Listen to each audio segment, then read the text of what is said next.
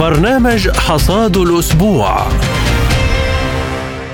أهلا بكم مستمعينا الكرام في حلقة جديدة من برنامج حصاد الأسبوع. سنكون معكم على مدار ساعة. أنا محمد جمعة. وأنا نغم كباس. وفي حلقة اليوم؟ محاكمة تاريخية لإسرائيل بتهمة الإبادة بغزة. كيف تتفاوض مع الناتو لحراسة الممرات في البحر الأسود؟ جيش الإكوادور يحاول فرض السيطرة على الوضع المضطرب في البلاد.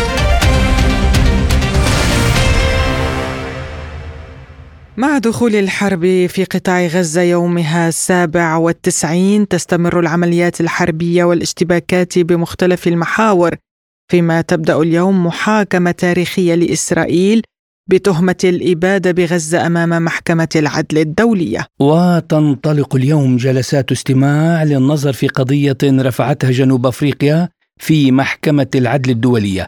تتهم فيها إسرائيل بارتكاب جرائم إبادة جماعية في الحرب على غزة وتطالب بإجبار إسرائيل على وقف هجومها الدامي على قطاع غزة الذي خلف نحو ثلاثين ألف قتيل ومفقود ومئات الآلاف من الجرحى والمصابين والمتشردين. والدعوة التي ترفعها جنوب افريقيا أمام المحكمة مدفوعة بأسباب تاريخية قال فيها رمز الكفاح ضد الفصل العنصري نيلسون مانديلا إن حرية جنوب أفريقيا لن تكون مكتملة من دون حرية الشعب الفلسطيني من جهة أخرى أعلنت الحكومة البرازيلية دعمها للدعوة التي رفعتها جنوب إفريقيا ضد إسرائيل والتزامها بمبدأ الدولتين. بدورها رفضت إسرائيل ما وصفته بالمزاعم التي لا أساس لها من الصحة وتهدف إلى إثارة الكراهية لليهود واعتبرت أن الدعوة تفتقر إلى أساس واقعي وقانوني وتشكل استغلالا خسيسا ومهينا للمحكمة. وللحديث أكثر حول هذا الموضوع ينضم إلينا من دمشق رئيس الشبكة السورية لحقوق الإنسان الدكتور أحمد خازم. أهلا بك دكتور أحمد في برنامج حصاد الأسبوع وأبدأ معك من حدود صلاحيات محكمة العدل الدولية بشأن الدعوة التي رفعتها جنوب أفريقيا. وهل تتمتع هذه المحكمة بإرادة سياسية دولية قادرة على محاكمة إسرائيل؟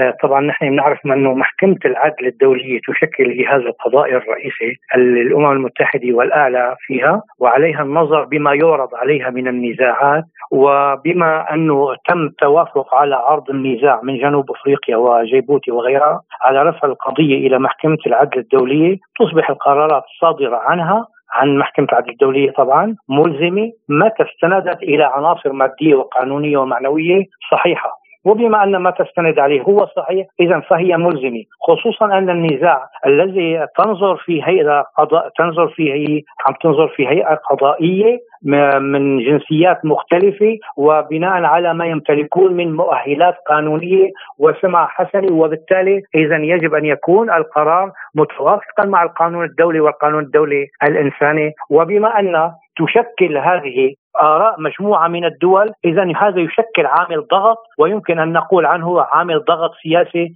في هذه القضية. يعني دكتور الدعوة لاقت تأييدا من عدة دول بما في ذلك البرازيل.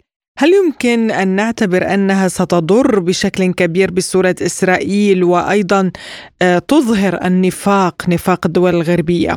بما انه هناك دعوة إذا مستنده على جرائم ترتكب في الواقع، الدعوة كشف حقيقي وواقعي للجرائم التي تقوم بها إسرائيل والدول الداعمة لها وتشكل بحد ذاتها جريمة الاباده الجماعية، كونها وقعت على مدنيين وألحقت آذى جسيم وخطير بالنساء والأطفال والشيوخ وعرضتهم أيضا إسرائيل تقوم بتعريضهم لظروف معيشية قاسية يراد منها القضاء عليهم وموتهم وهذه تشكل عناصر عناصر جريمة الإبادة الجماعية ولدينا الكثير من الوثائق حول هذه ولديكم أيضا والتلفزيونات تعرض كل هذه الجرائم التي تقوم بها إسرائيل وعمليات القتل والقصف اليومية وتدمير وحرق وتسوية غزة بالأرض وهذه جريمة اسمها جريمة الإبادة الجماعية. نعم وهي تضر بسمعة إسرائيل وبكل من يدعمها من أمريكا من إسرائيل من فرنسا من بريطانيا من غيرها من غيرها إلى آخره. برأيك دكتور هل يمكن أن تصدر محكمة العدل قرارات بموجبها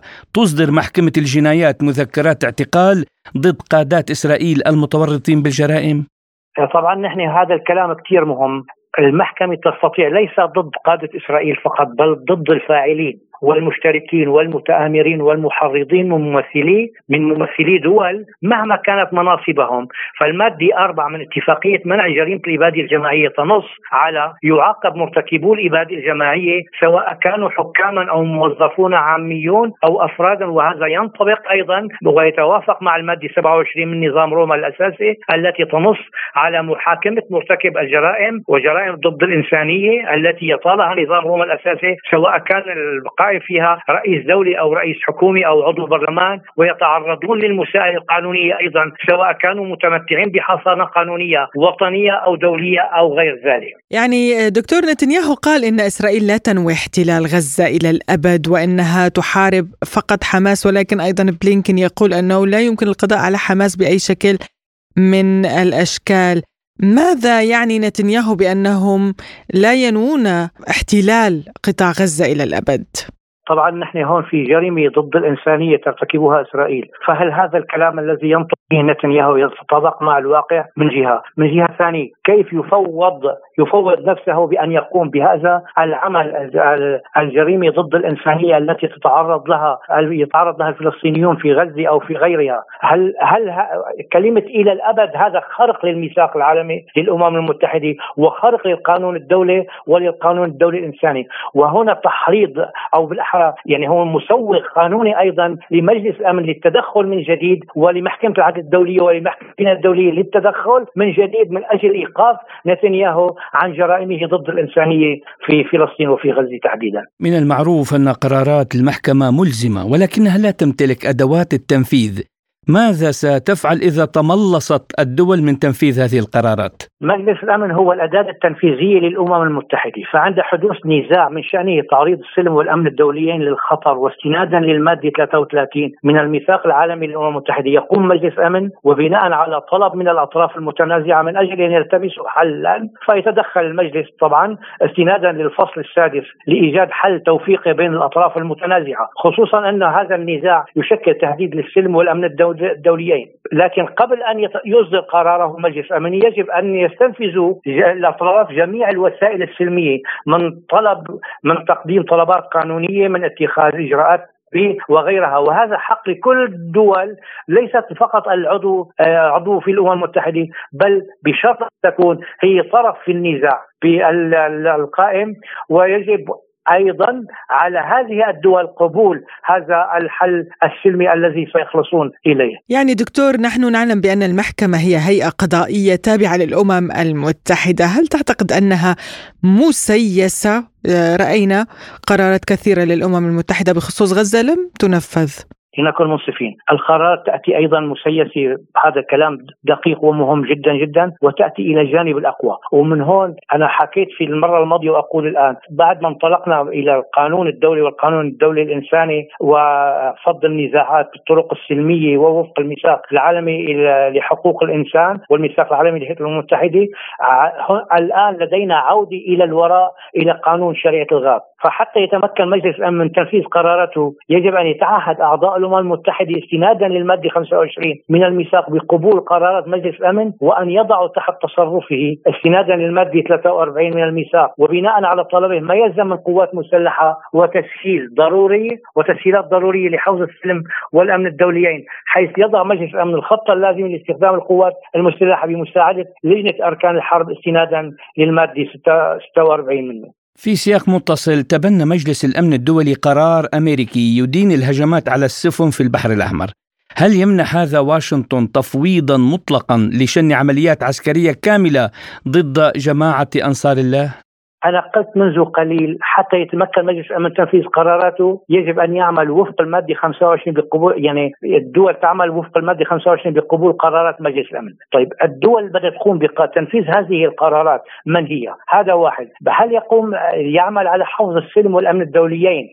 القرار اللي عم بيتم اتخاذه بهذه الطريقة؟ لا إطلاقا لا. لذلك لا يخول يعني مجلس الأمن عمله عمل جماعي. بما أنه عمله عمل جماعي لا يجوز لدولة واحدة أن تقوم نيابي عن مجلس الأمن. ما في قرار ولا في نص. يخول دولة أن تقوم نيابي عن مجلس الأمن باتخاذ ما يلزم من إجراءات وفق نظرها طبعا اللي هو بحد ذاته خرق للميثاق وخرق للقانون الدولي وللقانون الإنساني أن تقوم بعمليات ردع أو ضرب أو قتل أو صد أو اعتداء على دول معينه أو غير ذلك، لأنها بهذه الحالة تكون قد شكلت تهديد وسلم لبؤرة نزاع خطيرة تهدد السلم والامن الدوليين، وهذا ما حدث في العراق سابقا حين تبنت أمريكا لحالها بمفردها مع بريطانيا الهجوم على العراق، فكانت خسائر مادية وشكلت حرب خطيرة جدا جدا نتائجها كارثيه، ما زال العراق والمنطقة بشكل عام والعالم بشكل عام أيضا يحصد نتائجها حتى الآن. رئيس الشبكة السورية لحقوق الإنسان الدكتور أحمد خازم كنت معنا عبر الهاتف من دمشق، شكرا لك.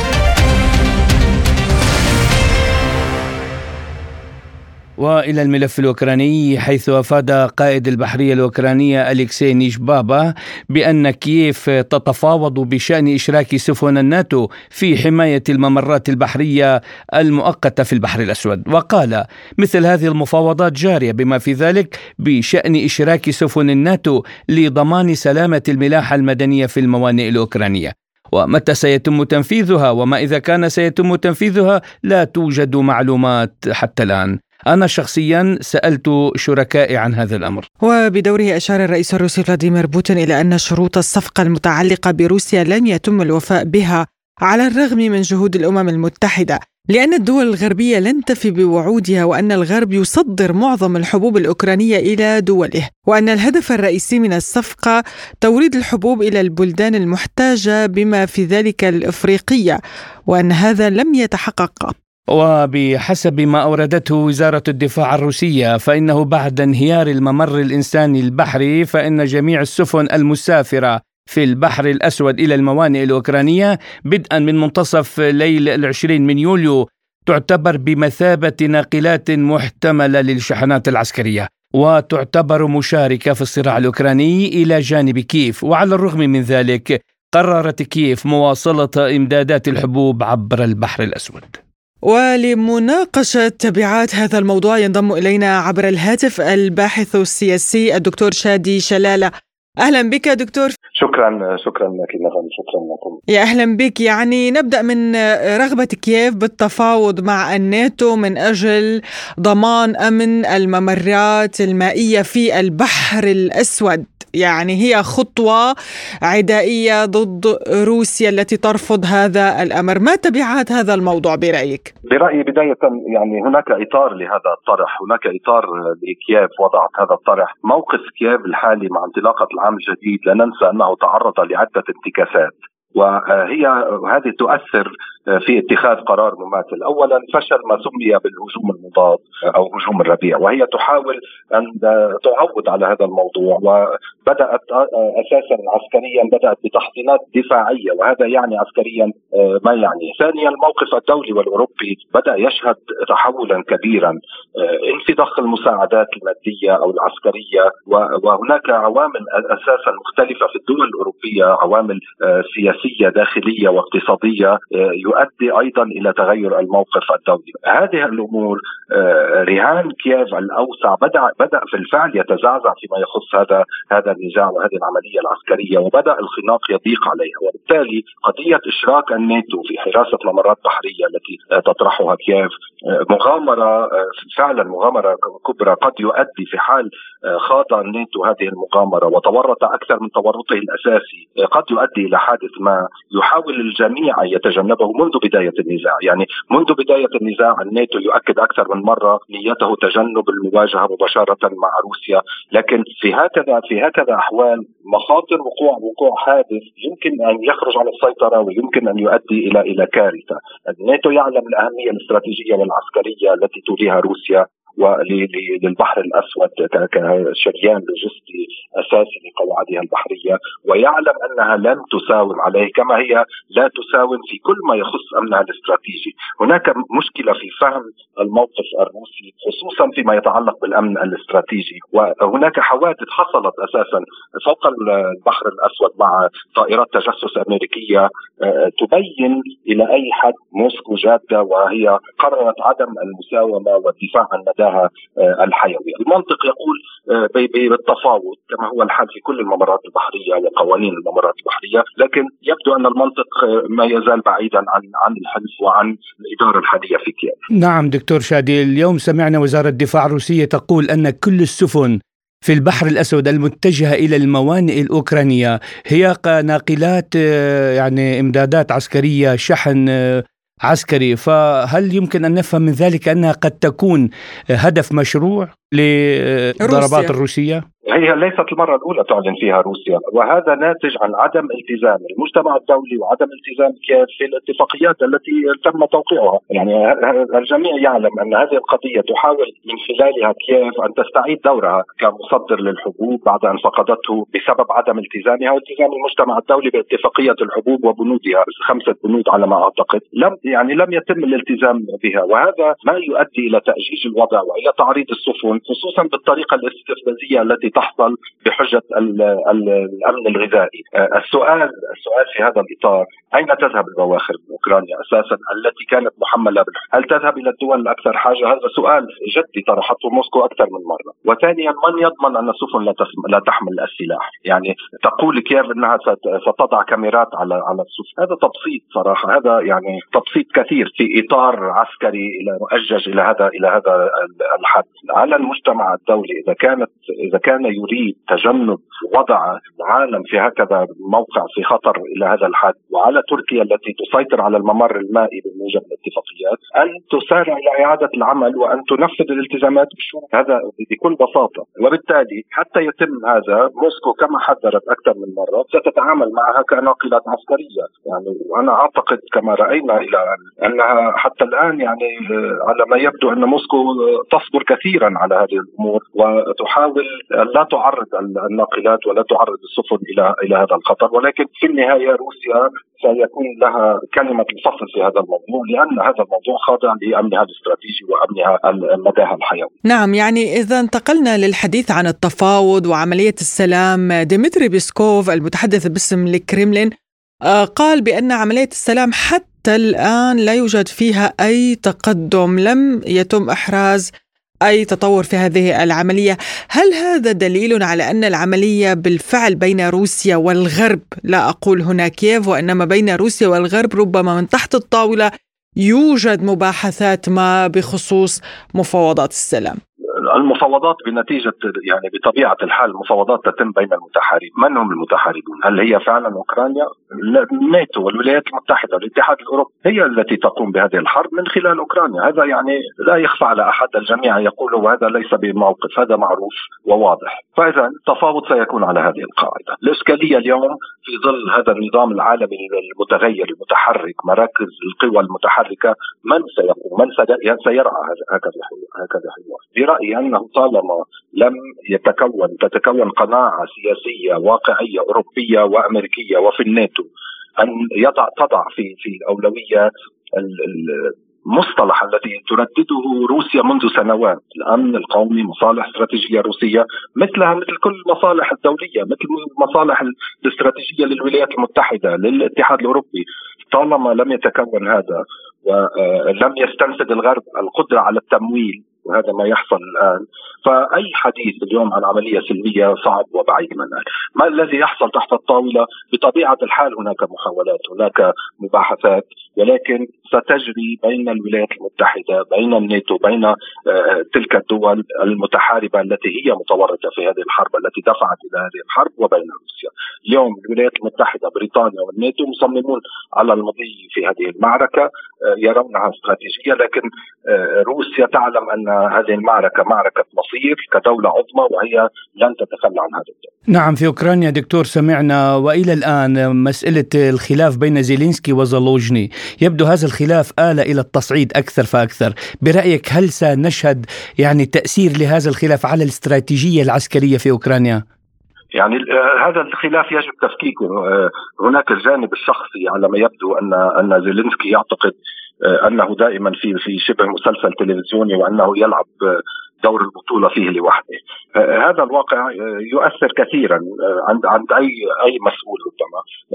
زالوجني اليوم هناك شعبية له هناك دور له في إعادة تنظيم الجيش. آه، كان مهم في إدارة المعركة وكان لهذا لهذا العمل صدى في في الغرب صدى كبير. وهذا طبيعه يؤثر في زيلينسكي في شخصية زيلينسكي آه، ودور زيلينسكي الذي رأيناه في كل يعني آه، يستعرض في كل مكان ويذهب إلى المجتمع الدولي ويتحدث. هذا هذا هناك الجانب الشخصي. هناك أيضا الحديث أو ما أثير عن حديث بين ضباط أوكران وربما ضباط روس وإن كان هذا الوضع هذا الحديث لم يتأكد. ولكن آه، ينظر بعين الريبه آه، حوله وهو يعرف أنه في حال بدأت أي مفاوضات في حال بدأ سعي إلى مفاوضات لن يكون هو على طاولة هذه المفاوضات وسيتم استبدال آه، في طاولة المفاوضات. وهذا بطبيعة الحال آه، يضاف إلى سلسلة خلافات واتهامات بالفساد للمحيط زيلينسكي. كل هذه العوامل تؤثر ونعم قد تؤثر في نتيجة وفي في في المعركة العسكرية. بما أن زيلينسكي ليس عسكريا ولا يريد أن يترك للعسكر أيضا أمور العسكر فبطبيعة الحال هذا سيؤثر وقد يتفاقم وقد يؤدي آه، إلى إلى شرخ كبير ربما بما أن ليزالوزني آه، شعبية كبيرة في بدأت تتشكل أكثر فأكثر في في الشارع الأوكراني. نعم بالانتقال إلى رأي آه، الرئيس التركي رجب طيب أردوغان يقول بأن الصراع في أوكرانيا أدى إلى إعادة تسليح القوى وسباق تسلح جديد، هل نحن أمام حرب باردة جديدة أم أن هناك بالفعل اليوم تشكيل عسكري جديد للقوى العالمية المؤثرة في الأمن العالمي. نحن بطبيعة الحال أمام حرب باردة بشكل مختلف أمام آه، أمام تشكيل عالم مختلف بأقطاب مختلفة كلها تتسلح. والتغيير الذي أدت إليه حرب الناتو والولايات المتحدة بالواسطة آه، مع روسيا هذا التغيير أثر في في دول يعني لم يكن لأحد أن أن يفكر أنها قد تتسلح إلى هذا الحد مثل ألمانيا مثلا. بعد الحرب العالمية الثانية ألمانيا آه، كانت ملزمة بأن تضاعف انفاقها العسكري ولكن ضاعفته مرات ومرات وتخلت عن عن عن مواقفها التاريخية وعما ألزمتها به الحرب العالمية الثانية. ودول أخرى أيضا آه، آه، يعني تسير في هذا في هذا الاتجاه. هذه الصراعات في المنطقة الخلل الاستراتيجي غياب التوازن الدولي كل هذا يؤدي إلى المزيد من التسلح المزيد من التكوين وتشكيل ربما قوى إقليمية بذاتها. آه، وهذه التسليح والعسكره نية وإرادة أمريكية واضحة صناع السلاح في العالم يستفيدون منها وتؤسس على ما يبدو والخوف الأكبر هو أن ما يحصل في الغرب ما يحصل في أوروبا صعود التطرف في أوروبا آه، وجود هذا السلاح بأيدي متطرفين في أوروبا من هنا إلى السنوات المقبلة، هذا كنا نفكر أنه يعني يمكن أن يؤسس اليوم لمراحل كنا نعتقد أن البشرية تخطتها بالحروب الكبرى، ولكن على ما يبدو أن يعني الحكمة غير موجودة اليوم. وجود الناتو في البحر الأسود أكثر فأكثر سيدفع إلى سباق تسلح، غياب اتفاقيات التي توقفت اتفاقية ستارت مثلا وغيرها، كل هذا انعدام التوازن مخيف فعلا لمستقبل البشريه لزيادة التسلح، زيادة التوتر والنزاعات. مخيفة فعلا وقد تؤدي إلى ما لا يحمد عقباه. شكرا جزيلا لكم الباحث السياسي الدكتور شادي شلالة. كنت معنا ضيفا عزيزا في برنامج حصاد الأسبوع. شكرا جزيلا.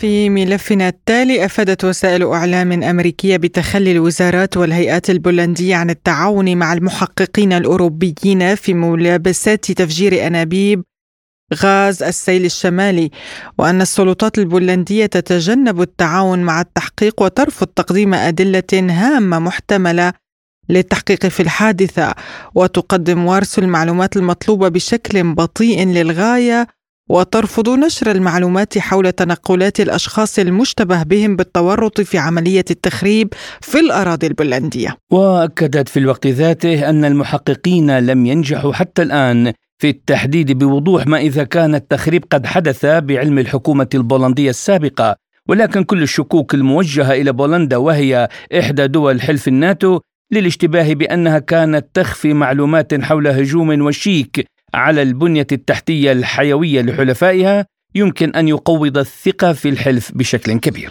حول هذا الموضوع تحدث لسبوتنيك الخبير بالشأن الأوروبي أكثم سليمان.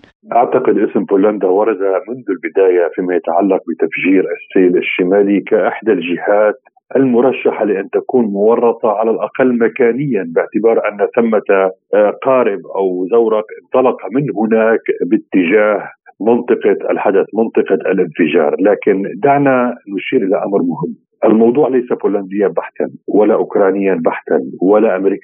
هو موضوع يتعلق بمعسكر كامل تم في إطاره نشر الكثير من أنصاف الحكاية عما جرى في منطقة سيل الشمالي من أجل التغطية على الحقيقة، أنت بإمكانك أن تغطي الحقيقة من خلال التستر على المعلومات لكن بإمكانك أيضا آه، خلط الحقائق من خلال نشر الكثير من انصاف المعلومات التي تجعل خيوط التحقيق تجري في كل اتجاه دون أن تصل إلى نتيجة واضحة، اذا هو عملية إعماء من خلال إطلاق الضوء العالي وليس من خلال آه، اسدال آه، الظلام لذلك ستشهد الآن في هذه الأيام حديث عن موضوع بولندا ودور بولندا. قبل ذلك كان هناك حديث عن مناورات أمريكية آه، وقبل ذلك وقبله كان هناك حديث عن مجموعة أوكرانية مكونة من خمسة أشخاص وطبيبة هكذا قالوا. إذا في نهاية المطاف الخلاصة أن المتورطون كثر وأن هناك إمعانا في عملية تشويه التحقيقات. وعن كيفية رد روسيا إذا تأكدت آه، هذه المعلومات قال سليمان. أعتقد روسيا تعلم تماما ما جرى وكيف جرى. المشكلة هنا ليست جنائية بقدر ما هي سياسية، لذلك آه، الموضوع هو موضع تداول دعنا نسميه دولي آه، سياسي استراتيجي وليس فعلا موضع تداول قضائي حقيقي والدليل أن روسيا المعنية بالأمر كصاحبة الأنابيب، كصاحبة الغاز الذي يسيل في هذه الأنابيب لم تستدعى لأن تكون جزءا من التحقيق بل أكثر من ذلك، حاولوا اتهام موسكو بأنها تقف وراء هذا التفجير من خلال لا أدري ماذا أرسلوا من موسكو أشياء صغيرة تدخل في الأنابيب وتفجرها وخرجوا علينا بأساطير تقنية. آه، تكشف بعد ذلك كم هي فعلا ممعنة في إهمال الحقيقة وفي مخادعة آه، الرأي العام، حتى الآن لم يجري ما كان يجب أن يجري ولذلك آه، هناك دعنا نقول نوع من اليأس لدى المتابعين في هذه القضية، لو كان الموضوع جديا في هذا التحقيق، أقصد من الجانب الغربي بغض النظر عن بولندا أو السويد أو غيرها أو الدنمارك أو لكان هناك إجراء سياسي واضح. لقد تعرضت إمدادات الطاقة إلى أوروبا لهجوم وهذا الهجوم بهذا المعنى الإرهابي كما يقولون هو هجوم استراتيجي ويفترض أن تتخذ خطوات طوارئ. كل هذا لم يجري إنما ما جرى أنهم يحدثونك عن تحقيق تجريه دول شمال أوروبا ثم يقولون لك إن النيابة العامة الألمانية فتحت قضية أيضا ثم يقولون وها هو الزمن يمر وحتى الآن لا نشهد إلا عمليات التعمية مره هناك قارب انطلق لا أدري من أين ومرة هناك خيط انتهى في أوكرانيا لا أدري أين ومرة كالحديث الآن حاليا أن في بولندا محاولة الحقيقة أن هناك مجموعة من المتواطئين والمتورطين في هذه العملية لم تتخذ بحقهم الاجراءات المناسبه لسبب بسيط أن اتخاذ مثل هذه الإجراءات يعني الحديث في مكان ما عن الجانب الرسمي الذي يقف خلف مثل هذه الأمور. وعن العواقب التي ستترتب على أوروبا وحلف الناتو قال سليمان يعني أعتقد بالنسبة لأوروبا صار واضحا للمواطن الأوروبي هذه القضية أغلق ملفها من كثرة التحقيقات لم نعد نرى نتائج للتحقيق. يعني كما ذكرت لك هناك تحقيقات كثيرة والقضية تم نسيانها على مستوى الرأي العام لأن الحكومات انطلقت باتجاه الطاقات البديلة وطاقات لا أدري حرارة الأرض وغير ذلك وتكلف المواطن الأوروبي تكاليف كثيرة فهو مشغول إذا بهمه. الخيط الثاني الذي تحدث عنه سيمور هيرش الصحفي الأمريكي المعروف عن تورط الجيش الأمريكي وجهات أمريكية أيضا تم تنييمه أو تخديره شيئا فشيئا في أوساط الرأي العام. لذلك السيناريو المرشح مستقبلا هو استمرار مثل هذه الأنصاف الحكايات هنا وهناك من أجل استمرار تخدير هذا الرأي والحيلولة دون وقوفه أمام حقيقة تسائل الحكومات الذاتية قبل أن تسائل جهات خارجية كبولندا وغيرها وهي أن هناك تورطا حقيقيا من حكومات غربية في ضرب إمدادات الطاقة لأوروبا من أجل خدمة مصالح أمريكية أو مصالح حرب بذاتها. وعما إذا كان رئيس الوزراء البولندي الجديد سيوافق على تقديم المساعدة بالتحقيق أضاف يقول سليمان. سيوافق بالتأكيد كناحية شكلية ولن يقدم أي مساعدة حقيقية كناحية فعلية، تلك هي الإخراجات الغربية التي تعلمتها بولندا بعد طبعا تسعينيات القرن الماضي ودخولها هذا المعسكر، عليك ببيع العسل كلاما ولكن عليك بإخفاء الحقائق بعد ذلك على الساحة الحقيقية، لا تنسى معي أن التحقيقات الغربية وهي فعلا تحقيقات كثيرة بدأت منذ شهور طويلة ومن دول كثيرة ومن دول مشهود لها بالقدرة على التحقيق ومع ذلك لم نصل إلى أي شيء. فما الذي يمنع بولندا من أن تكون جزءا من هذه اللعبة؟ نعم نفتح تحقيقا ونعم نستجيب ونعم نقول ثم بعد ذلك سيختفي الخيط في مكان ما.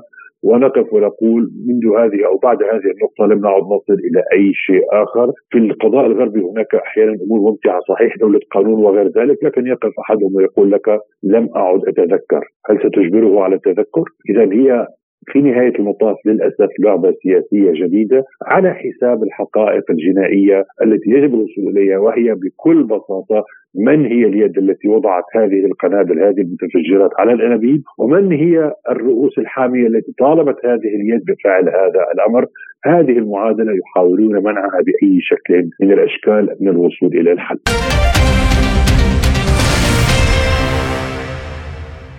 وفي ملفنا الاقتصادي أفادت وسائل إعلام أمريكية أن انضمام أعضاء جدد إلى مجموعة البريكس بما في ذلك المملكة العربية السعودية والإمارات العربية المتحدة سيقلل من اعتماد الدول على الدولار وسيسمح لها بتجاوز العقوبات الغربية. حول هذا الموضوع قال أستاذ الاقتصاد الدكتور مراد كواشي نعم بالتاكيد وهذا ما لاحظناه جليا خلال خاصة السنوات القليله الماضية. هناك تراجع في استخدام الدولار في المعاملات التجارية بين الدول حيث أصبحت العديد من الدول تميل إلى استخدام عملاتها المحلية. هناك أيضا تراجع في استخدام الدولار كعمله للاحتياطات العالمية حيث تراجع بنسبة كبيرة نسبة الدولار كاحتياطي عالمي. وبالتالي بالنظر إلى كل هذه التطورات الدولار نعتقد بأن أن هيمنة الدولار على الاقتصاد العالمي أصبحت تتراجع وتتآكل يوما بعد يوم وعلى ربما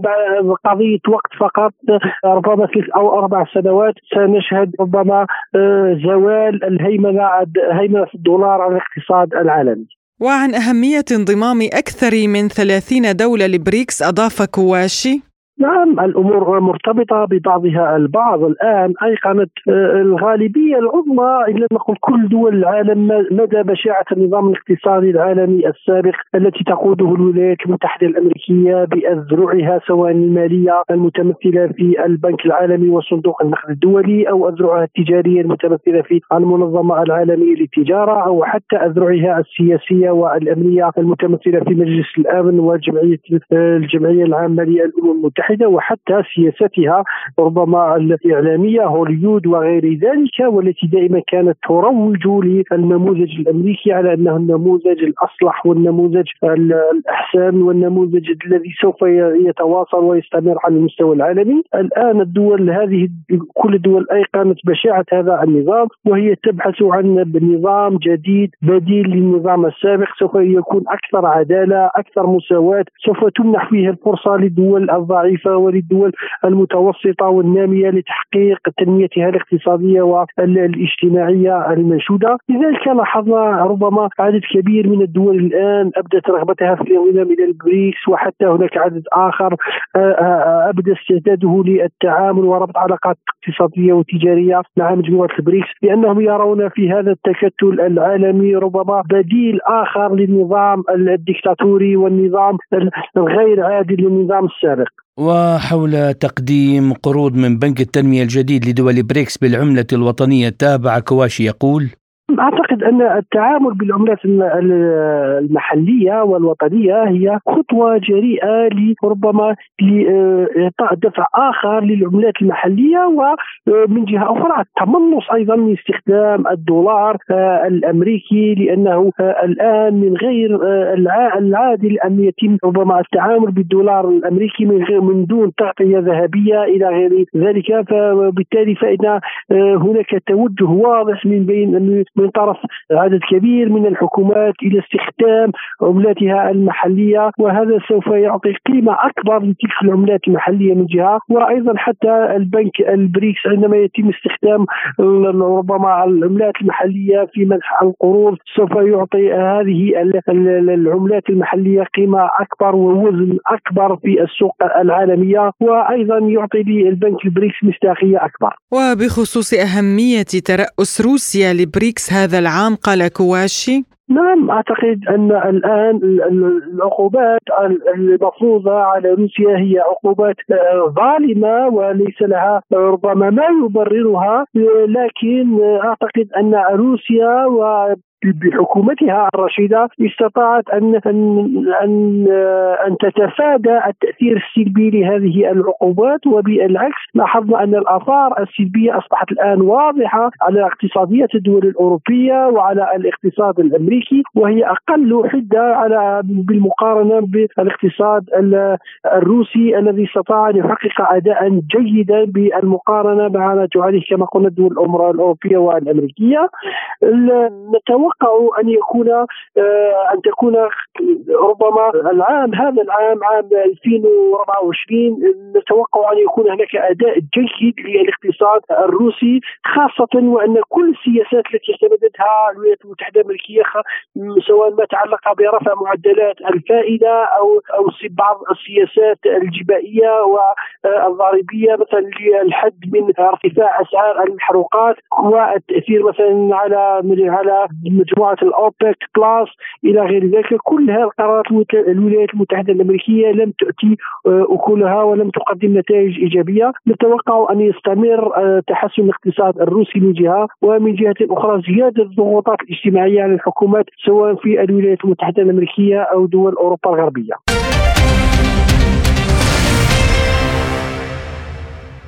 وفي ملفنا التالي قررت السعودية خفض أسعار النفط الخام للمشترين على جميع وجهات تصديره بما فيها سوقها الرئيسي في آسيا لشهر فبراير لتحفيز السوق حيث خفضت أرامكو السعودية سعر خامها العربي الخفيف الرئيسي إلى آسيا بمقدار 1.5 إلى 2 دولار للبرميل. كما خفضت جميع أسعار التسليم في شهر فبراير إلى شمال غرب أوروبا والبحر الأبيض المتوسط وأمريكا الشمالية. حول هذا الموضوع قال أستاذ الاقتصاد في جامعة الملك فيصل الدكتور محمد دليم القحطاني الكل يعلم أن اقتصاد اليوم يمر بحالة عدم اليقين أيضا بسبب الظروف الجيوسياسية ولكن والآن على الدول حقيقة أن تعمل على تنشيط اقتصاداتها في ظل هذا الركود اللي خيب على بعض الاقتصادات العالمية. فالمملكة العربية السعودية حقيقة يعني لديها الكثير من الأدوات اللي تستطيع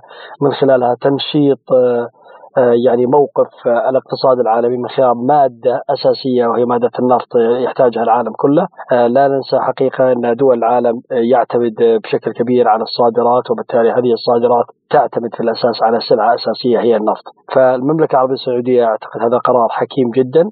يعني آه، سيعزز أول حاجة من آه، ثقة آه، المشترين بالمملكة العربية السعودية وأنها بالفعل يعني متفاهمة وضع السوق العالمي وأيضا تعطي لهم أولوية. وأيضا هذا من باب كسب العملاء على المدى المتوسط والطويل. وهذا حقيقة ما تحتاجه الدول المصدرة للنفط. لذلك المملكة العربية السعودية أكيد أنها اتخذت هذا القرار بعد دراسة وبعد تنسيق بلا شك مع أعضاء أوبك بلس فبالتالي هذا كله سيعود بالنفع على جميع دول العالم لأن هذه السلعة أساسية مطلوبة في دول العالم. وعن تأثير ذلك على سوق الطاقة العالمية أضاف القحطاني. المملكة بلا شك ستحسب حساب آه، أسواق النفط العالمية وأعتقد هذه خطوة استباقية جميلة جدا يعني عادة آه، في ظل ظروف عدم اليقين آه، يعني هذه أنا أعتبرها من الاستراتيجيات الجديدة اللي بدأت المملكة تتكيف أو تكيف وضعها حقيقة مع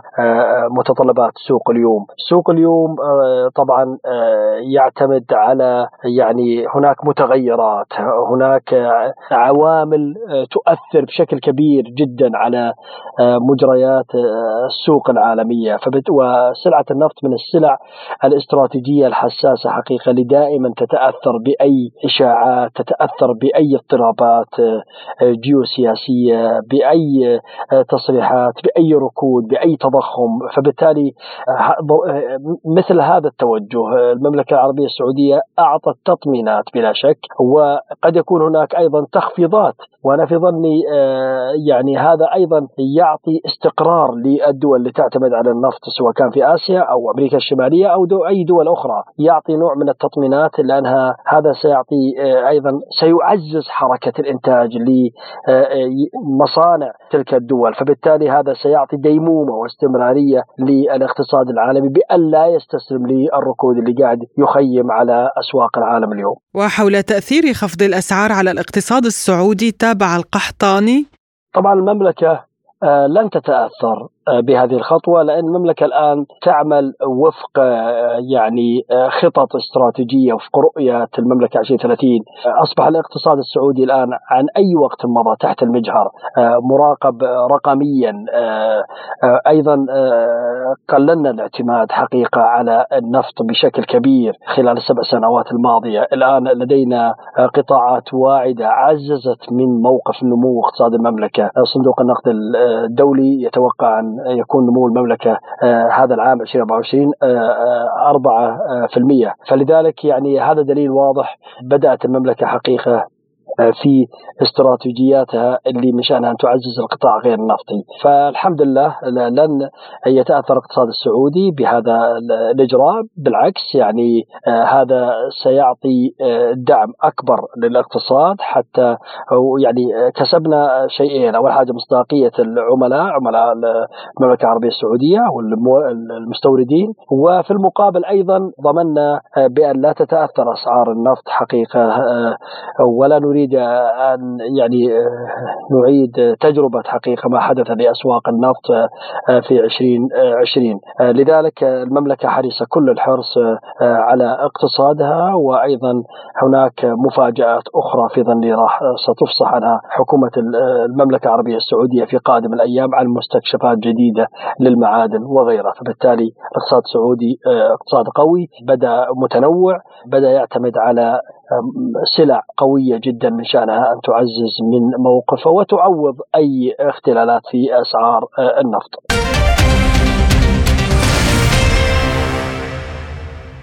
وإلى الإكوادور حيث أكد سفير روسيا في الإكوادور سيطرة سلطات البلاد على الوضع بشكل كامل في العاصمة كيتو موضحا أن السفارة الروسية على اتصال دائم مع شرطة البلاد. وأضاف أن وسائل النقل العام تعمل بهدوء تام كما أن المؤسسات التجارية تعمل أيضا. وشهدت الإكوادور حالة من الفلتان الأمني ساد فيها القتل والخطف والتفجير حيث أعلنت شرطة الإكوادور مقتل عشرة أشخاص على الأقل بينهم اثنين من الشرطة وإصابة شخصين آخرين في أعمال الشغب بمدينتي غواياكيل ونوبول وعلى خلفية هذه الأحداث صرحت البعثة الدبلوماسية الصينية في الإكوادور بأن سفارتها وقنصليتها أوقفتا عملهما في هذا البلد. وبعد سلسلة من أعمال الشغب وهروب كبار زعماء العصابات من السجون بالإكوادور، أعلن رئيس البلاد دانييل نوبو حالة الطوارئ لمدة 60 يوما لاستعادة السيطرة على نظام السجون. تفاصيل ما يحدث هناك مع مراسل سبوتنيك في الإكوادور ألبرتو غارسيا لوبيز. ما يحدث في الإكوادور ليس شيئا جديدا بل يعود إلى زمن الرئيس السابق لينين مورينو الذي خلال فترة رئاسته وكذلك رئاسة غييرمو لاسو أي ما يقرب من سبع سنوات حرمت وكالات إنفاذ القانون من السلطة وهذا بدوره أدى إلى زيادة زيادة في الجريمة وفي الإكوادور لم يكن لدى الشرطة الوطنية أسلحة لحماية المواطنين. حتى لو كان لديهم ذلك فلن يتمكنوا من استخدامه ضد المجرمين وقطاع الطرق لأن ذلك كان سيعرضهم للسجن. وهذا وفر مناخا ملائما لمختلف المنظمات الإجرامية بما في ذلك المنظمات الدولية. وفي الحقيقة فإن ما نراه الآن هو نتيجة لمثل هذه السياسة. الإكوادور في حالة حرب ضد الإرهاب والأهم هو يجب كسب هذه الحرب. فإذا خسرت الإكوادور فسيتم فقدان السيطرة على البلاد بالكامل. وفي هذه المرحلة ليست الإكوادور وحدها هي التي يتعين عليها أن تحارب الإرهاب بل على كل دول أمريكا اللاتينية ومعها الإكوادور أن تقاوم هذا الأمر. ويتعين على هذه الدول أن تقدم الدعم للإكوادور في كافة الجوانب بما في ذلك المجال العسكري. ويجب يجب على المجرمين أن يفهموا أن مثل هذا التحالف سيقاتلهم حتى يتم استعادة السلام والهدوء في الإكوادور. وللحديث أكثر عن هذا الموضوع نستضيف معنا المحلل السياسي الأستاذ طارق عجيب. أهلا بك أستاذ طارق في برنامج حصاد الأسبوع. اسعد الله أوقاتكم. وأبدأ معك بالسؤال هل ما يحدث في الإكوادور هو إرهاب منظم له أبعاد سياسية مرسومة من أطراف دولية أخرى برأيك؟ شيء طبيعي يعني عندما يكون هناك هذه القوة لمجموعة من العصابات المتحالفة مع بعضها لتشكيل مافيا لها تأثير على يعني مسارات سياسية للدول وخاصة بعد انتخاب الرئيس الجديد الذي تعهد بمحاربة هذه المافيات وهذه الجماعات الإرهابية التي يعني تحاول ومنذ سنوات السيطرة على البلاد لتمكين آه، تجارة المخدرات ونحن نعلم أن تجارة المخدرات في العالم آه، لها بشكل يعني مؤكد صلات وبجهات سياسية معينة في تلك القارة التي تحاول من خلالها أول شيء الحصول على آه، مكاسب مالية كبيرة لتمويل نشاطات غير نزيهة أيضا وإرهابية أيضا في مناطق أخرى من العالم وأيضا فرض قرارها السياسي أو مزاجها السياسي على بعض الدول التي تحاول أن تخالف آه، الدولة الكبرى في القارة الأمريكية وهي الولايات المتحدة الأمريكية. يعني نحن لا نربط بشكل مؤكد ولكن أيضا من المعروف أن تجارة المخدرات في تلك المنطقة إلى حد ما كما يقال آه، هناك من يديرها في وزارة الخارجية الأمريكية. نعم يعني فجأة خرج آه، رجال وزعماء عصابات من السجن أو هربوا وليس خرجوا تماما تماما هربوا مرة ثانية وليست أول مرة. نعم يعني فهل يمكن أن نعتبر أن هناك شيء مدبر يعني كيف يمكن لزعماء آه، عصابات أن يخرجوا من السجون لولا أن يكون هناك تواطؤ ربما من إدارة تماما. السجون تماما. هناك تواطؤ مع شخصيات مهمة جدا وعلى مستوى عالي من الأمن لأن السجن الذي يتواجد فيه هذه يتواجد فيه هؤلاء زعماء المافيا هو سجن شديد الحراسة وعليه تجديد أمني وكانوا سينقلون إلى سجن أكثر تشددا. يعني هناك من كان يعلم بالخطوة القادمة هناك من هيأ لهم ظروف الهرب وخاصة أنه حتى الآن يعني لا يعرف المكان الذي خرج منه وقد يكون مختبئ داخل السجن. يعني هكذا خطوات لا تحصل إلا إن كان هناك شخصيات كبيرة في في في في تلك في هذه الوزارة أو مؤسسه الشرطة أو الأمن أو الدولة لكي تحمي هؤلاء الأشخاص. وأعتقد ليس المال فقط هو من يدفع بهؤلاء الأشخاص لخدمة زعماء المافيا وهذه وقادة المنظمات الإرهابية وإنما هناك جهات سياسية لا نستطيع يعني ان نحسم من هناك هذا موضوع غير قادر. ولكن دائما عندما يكون هناك جهات مستفيده من خلل في مكان ما في دولة ما وهناك من يريد أن يفرض سياساته عليها قد نرى انه نجد أن هناك فائده جهات أو دول في القارة أو في الإقليم الذي يتواجد فيه هذه الدول يعني تحاول أن تهيمن على مسارات الدولة السياسية والاقتصادية لتحقيق المكاسب على كلا الطرفين. يعني أستاذ الآن هذا الانفلات الأمني المسلح ضجت الدنيا فيه يعني ما يحدث في الإكوادور. هل يتزامن مع ما يجري في فلسطين والحشود العسكرية البحرية في البحر الأحمر والحرب في أوكرانيا؟ هل له ارتباط إلى حد ما مع هذه؟ هذه الفوضى في العالم من المؤكد هناك جهة معينة تسعى إليها لأهداف يعني آه، لا نستطيع تحديدها بالضبط ولكن هناك من يحاول أن يثير الفوضى في العالم لتحقيق مكاسب آه، معينة لدولة أو أو لطرف معين يعني يحاول فرض سيطرته على العالم فرض هيمنته إن كان اقتصاديا إن كان سياسيا إن كان امنيا إن كان عسكريا في كل العالم هربا من آه، يعني لكي لا يسمح للدول أن يكون لها رأي خاص. يكون لها رأي حر ومستقل في صناعة نظام دولي جديد. لا يعني لا نحن نعرف أن معاناة التي تعاني منها دول آه، أمريكا الجنوبية وامريكا اللاتينية من محاولة هيمنة النفوذ للولايات المتحدة الأمريكية ومحاولة الخروج منه وهي محاولة صعبة جدا لهذا لأن هذا الخروج يعني يضغط بشكل أكبر على الولايات المتحدة لانتزاع مكاسب وهي حقيقة ليست مكاسب وإنما هي يعني شروط وظروف فرضتها قوة الولايات المتحدة وهيمنه الخط الواحد خلال الفترة الماضية على معظم هذه الدول. ونحن نرى إن كان في إفريقيا وإن كان في أمريكا اللاتينية وإن كان في آسيا وإن كان في الشرق الأوسط كل هذه الدول تسعى للاستقلال عن الأمريكي لأن الأمريكي محتل بألف شكل وشكل. لا ليس بالضرورة أن يكون محتل بشكل عسكري. نحن نعرف يعني كما في معظم بلدان الشرق الأوسط أو آه، أفريقيا أو غيرها يعني هيمنه أو سلطة الأمريكي ليست بالقوة العسكرية وإنما من خلال مسارات أخرى إن كان استخباراتيه أو اقتصاديه أو دبلوماسيه يعني الأمريكي يحاول أن يكرس خلينا نقول وليس يفرض يكرس احتلالاته لكل الدول التي يريد أن يبقى هيمنته المطلقة عليها ولا يسمح لها بهذا الشكل. فلا نستطيع أن ننفي أن هذه التحركات وهذه العصابات المنظمة والمدعومة والتي هناك تواطؤ من المؤكد من شخصيات كبيرة في كل الدول التي تتحرك فيها. هذا لا نستطيع أن نقول أنه مفصول عن الحراك السياسي أو الحراك الاستخباراتي الأمريكي لبسط أو لتكريس النفوذ الأمريكي وعدم السماح لأي شخص قد يصل إلى السلطة أو حزب أو تيار أو أي جهة عندما يريد حقيقة أن يفكر بشكل وطني، لا نستطيع ان نقول يفكر ضد أمريكا، ولكن مجرد ما فكر هذا هذا هذا الرجل أو الشخص أو الرئيس أو الحزب أن يفكر بشكل وطني لمصلحة وطنه وبلده وشعبه بشكل مستقل عن الأمريكي والتحرر من الهيمنة والنفوذ الأمريكي.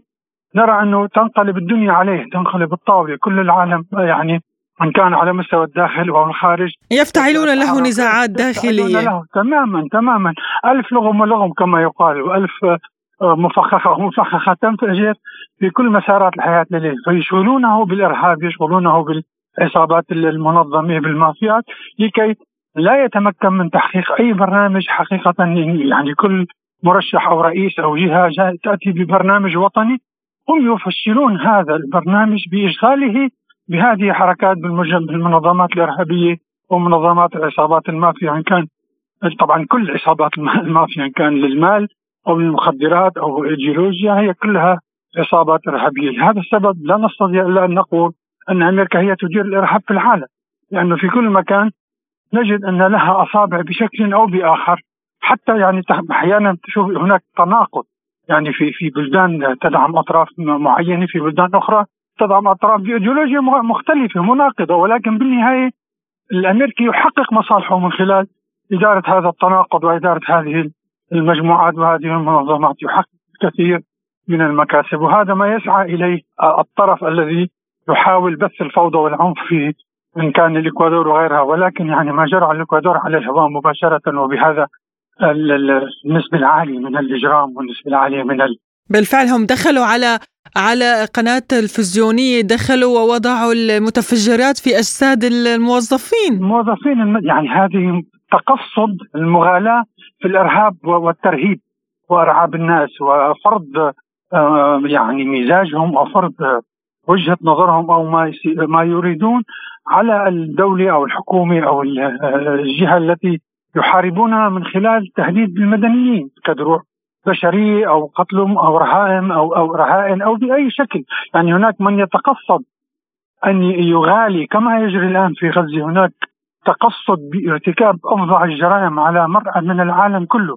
هذا التقصد ليس فقط إصرار على تحقيق أهداف معينة وإنما هو لتكريس لنعود لنقول كلمة تكريس تكريس الخوف والرعب والإجرام للدفع بالناس للإذعان أو للخضوع أو للهجرة يعني والابتعاد عن هذه المناطق بكاملها، لهذا السبب هذه الذهنية التي كما ذكرت حضرتك أستاذ الكريم آه التي آه لا نستطيع أن نربطها بشكل عام كان في أمريكا اللاتينية ولا أفريقيا ولا في الشرق الأوسط. هذه ذهنيه واحدة لأن السيناريوهات التي آه تتحرك عليها هي سيناريوهات متشابهة تختلف فقط من بخصوصية كل بلد بظروف كل بلد. لهذا السبب من المؤكد أن هذه الجماعات هي تتحرك حقيقة ضمن ملعبها ولكن ليست منفصلة على الإطلاق وإنما مرتبطة بشكل أكيد مع جهات خارجية تريد الاستثمار والاستفادة من هذه المنظمات بأعلى نسبة ممكنة. طيب أستاذ يعني لو أردنا أن نحدد بالتحديد يعني ما هي مصلحة الولايات المتحدة مما يجري؟ لو أردنا أن نسميها تسمية يعني. هلا إذا يعني هو يعني افتراضنا لها نحن نتحرك عن جهة المستفيد بشكل طبيعي من الهيمنة على كل مناطق الحديقة الخلفية كما يقال للبيت الأبيض الأمريكي في أمريكا اللاتينية هي أمريكا. بماذا تستفيد؟ تستفيد؟ أول شيء نحن نعلم يعني على المستوى المادي خلينا نبدأ أن تجارة المخدرات تاريخيا تدر على الولايات المتحدة أرباح هائله وأفغانستان أكبر مثال. وبورما وكولومبيا وكل هذه المناطق أو أقصد بنما وكل وكولومبيا وكل هذه المناطق التي تنتج وتتاجر بهذا على المستوى المادي، على المستوى السياسي لديها قدرة على إفشال أي خطة أو فكرة أو مشروع كما يقال أو برنامج انتخابي وطني لأي مكان في لدولة لأي دولة لإفشاله بحيث إن لم يكن ليس يعني يلتزم بالقرار الأمريكي وإنما هو خاضع للقرار الأمريكي إن كان في الأمم المتحدة. عندما يكون هناك تحشيد لرأي عام كما يقال عالمي نحن نرى مثلا في جمعيه العامه الأمم المتحدة أي قرار تطرحه أمريكا يحصل على 170 180 دولة. عد هدول الدول. هذه دول خاضعة ليست صاحبة قرار. لهذا السبب الأمريكي يمتلك الكثير من الادوات أنا حتى شرعية أممية شرعية كذا كذا. لهذا السبب هذه مصالح إضافة كما يقال أنه عدم السماح لهذه الدول بالاتجاه نحو الأطراف الأخرى في أو الضفة الأخرى من الصراع العالمي عندما يكون هناك مصلحة لهذه الدول بالتحالف إن كان مع الصين إن كان يعني أستاذ طارق تتوقع تصعيد في الإكوادور أو أن الرئيس بعد أن أعلن حالة الطوارئ للسيطرة على الوضع يمكن أن يستعيد زمام السيطرة؟ هلا طالما اتخذ قرار يعني الرئيس و آه، يعني اتخذ قرار بمحاربة وأعلن هذا بعد نجاحه في الانتخابات وبدأ وهذا ما خلاهم ما جعلهم يتحركون آه، ضد الرئيس. أعتقد أنه سيتابع وخاصة أنه أعلن في اليوم التالي حالة الطوارئ لمدة ستة أشهر. هذا يعني انه لديه خطة لمحاربة لمواجهة هذه العصابات وبالنهاية هو هي دولة الإكوادور يعني لديها من الإمكانيات القوه لكن عندما يكون هناك قرار سياسي وإرادة حقيقية لمواجهة هذه الإصابات وإن كانت ستكون مواجهة صعبة جدا كما نرى حاليا لارتفاع نسبة العنف والإجرام لدى هذه المجموعات. ولكن أعتقد يعني لا لا لا يعني أرى أن هناك حيكون تصعيد دولي أو ربما يكون نزاع داخلي مسلح مستمر تماماً لعدة تماماً. أشهر. وهذا ما يراد وقد يكون هذا ما يراد من هذه التحركات كما ذكرت إشغال الرئاسه أو القياده الجديده في آه، الإكوادور عن أي مشروع وطني أو أي مشروع لصالح الدولة والشعب وإنما آه، آه، يعني إشغالها بحيث لا تحقق أي شيء يخالف الذهنية أو السياسات السيناريوهات التي تضعها إن كان أمريكا أو أي جهة أخرى لتلك المنطقة وعدم السماح بزعزعة أو يعني العبث في الحديقة الخلفية، نحن نفترض هذا الافتراض ولكن أعتقد انه هذه المجموعات والعصابات بهذا الشكل لا يمكن أن تتحرك إلا إن كان خلفها جهات وشخصيات كبيرة تهيئ لها ظروفها وتوفر لها نجاحها واستمرارها ودعمها وكل ما تحتاجه لكي تبقى موجودة ومستمرة. وأعتقد بشكل طبيعي حتى كعصابات منفصلة عن أي شيء هي عصابات خاصة بدول ضعيفة للأسف كان الاكوادور وغير هذه العصابات يعني شرشت كما يقال ولديها سأصبح خبرة وقدرة وملاءه ماليه وعسكرية وكل ما هنالك تحتاجه لتواجه حتى كما يقال جيوش. ولكن بالنهاية عندما تكون دولة دولة تقرر كما قلت ولديها إرادة سياسية حقيقية تستطيع أن طال الزمان أن تفرض إلى حد كبير أن تخفف من تكبح بجماح هذه الاصابات أو تحددها أو تخفف من سطوتها ونسبة إجرامها و يعني قدر الإمكان لأنه لا يوجد مكان في العالم نستطيع أن يكون نقول أنه يتمكن من القضاء على الجريمة وخاصة كانت جريمة منظمة وكبيرة مثل ذلك ولكن أعتقد يستطيع أن يضع لها الكثير من الحدود وأن يحاربها ويكافحها إلى أعلى درجة ممكنة. نعم، يا بئس الحدائق إذا كانت الولايات المتحدة هي الحديقة الخلفية. المحلل السياسي الأستاذ طارق عجيب كنت معنا ضيفا عزيزا في حصاد الأسبوع، شكرا لكم. شكرا جزيلا. نهاية حلقة اليوم من حصاد الأسبوع. كنا معكم فيها أنا نغم كباس وأنا محمد جمعة. إلى اللقاء.